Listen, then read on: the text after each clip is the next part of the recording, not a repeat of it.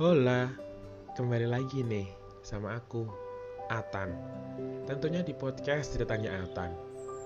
Sekarang masuk di episode yang ketiga. B T W, kalian apa kabar nih? Semoga kalian dalam keadaan baik-baik aja ya. hmm, Episode yang ketiga ini aku bakal cerita tentang curhat.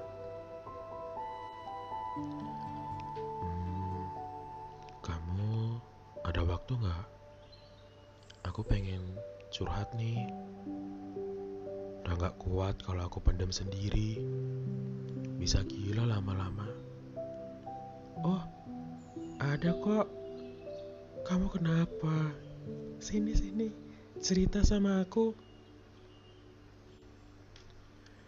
Kalau kita curhat sama seseorang itu rasanya melegakan banget ya. Apalagi kalau ceritanya sama Besi sendiri, bisa-bisa banjir air mata tiap cerita. Tapi ada juga loh teman-teman atau orang-orang yang gak bisa cerita ke sembarangan orang. Susah pokoknya. Mau dibujuk gimana pun bakal susah. Jika kita menemukan teman yang seperti itu, jangan dipaksa buat cerita ya.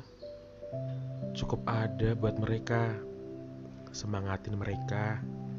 Ajak main kalau perlu. Nanti kalau mereka udah merasa yakin, pasti bakal cerita sendiri kok. By the way, kalian udah nemuin berapa tipe temen nih? Iya, tipe teman yang enak buat diajak curhat macem-macem gak sih? Udah kayak toh serba aja ya, semua serba ada.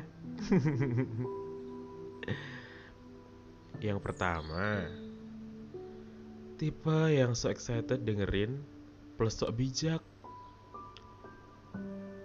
Aku mau curhat nih. Eh, curhat apa? Sini-sini, duduk sini yang agak sepi biar enak curhatnya. Kamu mau curhat apa? Kenapa sih kamu? Pokoknya nunjukin sikap yang semangat banget buat dengerin. Giliran udah cerita panjang lebar kali tinggi, pasti serius banget. Pokoknya kayak gak boleh ketinggalan satu huruf pun. Lalu biasanya ekspresi mukanya itu loh ngikutin suasana ceritanya. Misalkan ceritanya sedih, pasti ikutan pasang muka sedih. Terus habis itu berakting layaknya Mario Teguh. Memberikan nasihat sebijak-bijaknya. Padahal tiap harinya belum tentu kayak gitu. Tipe selanjutnya adalah si cuek. Kalau tipe ini tuh udah kayak ngomong sama patung, tau gak? Bedanya ini bernafas sama bisa kedip aja. Curhat sama orang kayak gini emang butuh kesabaran ekstra.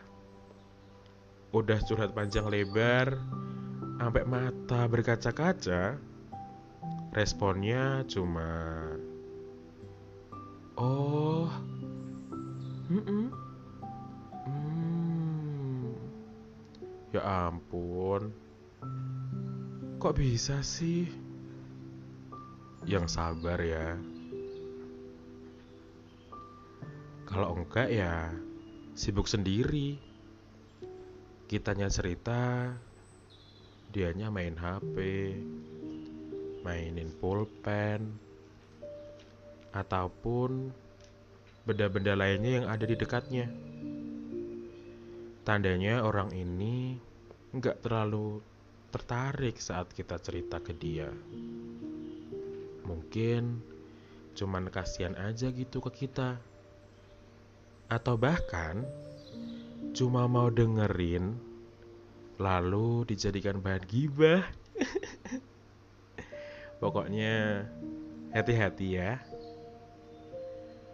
Lalu ada nih tipe yang ketiga, si pembanding permasalahan. Nah, tipe yang satu ini marak kita temui, iya enggak? Man, aku pengen curhat nih, boleh enggak? Oh, boleh dong. Kayak sama siapa aja pakai izin. Curhat apaan? Jadi gini, udah cerita panjang lebar, abis itu langsung ditanggepin. Eyalah, cuma karena acara makan-makan kemarin itu. Emang kamu beneran gak kebagian ayam baladonya? Kasian, perkara ayam doang sampai marahan kayak gini.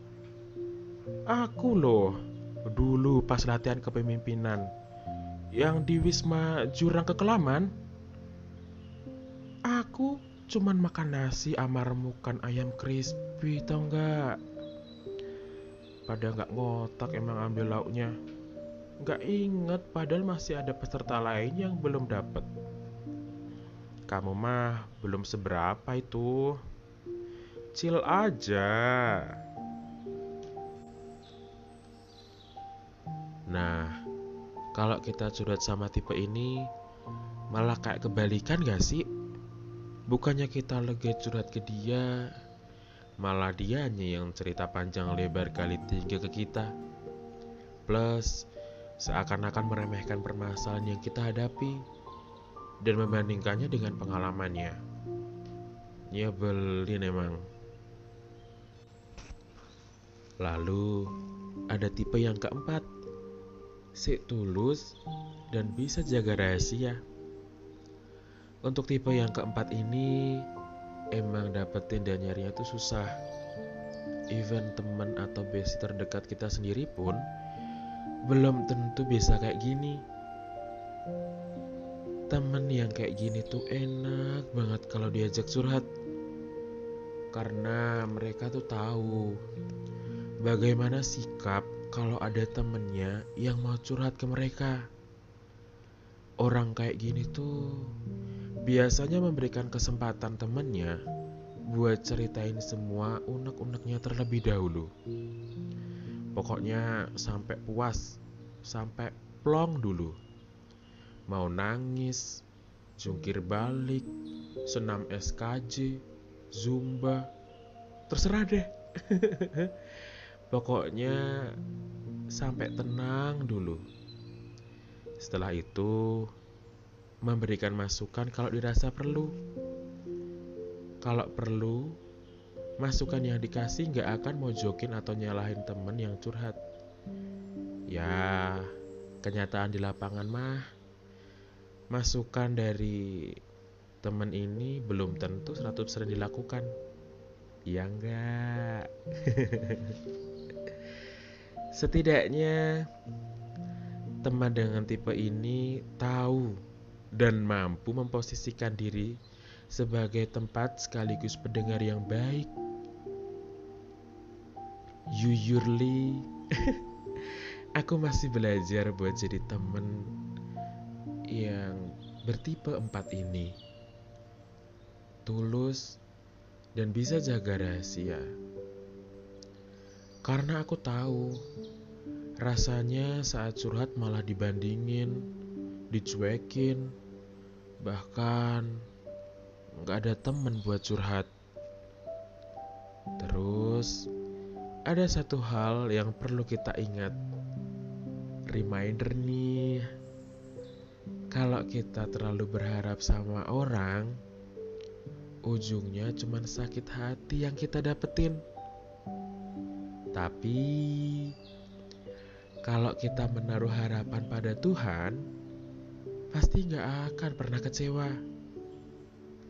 Kalau kita merasa gak ada teman yang bisa diajak curhat, cerita aja sama Tuhan.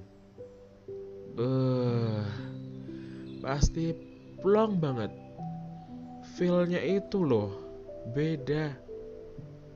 Terus, kalian juga harus peka sama orang yang mau meluangkan waktu buat dengerin curhatan kalian. Karena responnya beda tahu. Orang yang meluangkan waktunya untuk mendengarkan curhatan kita sama orang yang mau diajak curhat cuma saat waktu luang. Bersyukurlah dan jaga baik-baik teman serta sahabat kalian kalau mereka selalu setia dengerin curhatan kalian. Juga jadi pendengar yang baik ya buat mereka. Siapa tahu mereka butuh tempat curhat juga. Karena tiap orang hanya butuh didengarkan ceritanya. Gak perlu nasihat sebijak Mario Teguh.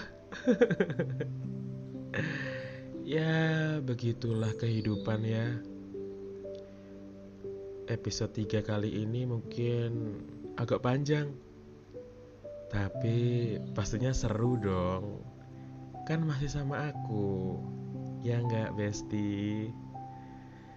Sampai di sini dulu ya. Jaga kesehatan kalian. Sampai jumpa di next episode. Bye bye.